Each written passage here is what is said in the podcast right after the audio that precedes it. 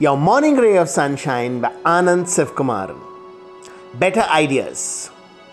Just saw a video on Insta of a woman doing a kick ass workout using toilet paper rolls.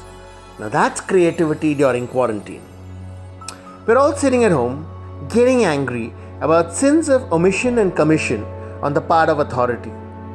But instead of ranting endlessly, how about we use some of the time to come up with better ideas, better stories, better ways of telling stories, better business ideas, better ways of providing succor to those suffering, better ways of showing we care to those who matter, better jokes, better ways of making people smile, better ways of spreading hope, et al. When this ends, the world is not going to be the same. Neither should we. Let's already have the blueprint the working plan for how we're going to shape a better world.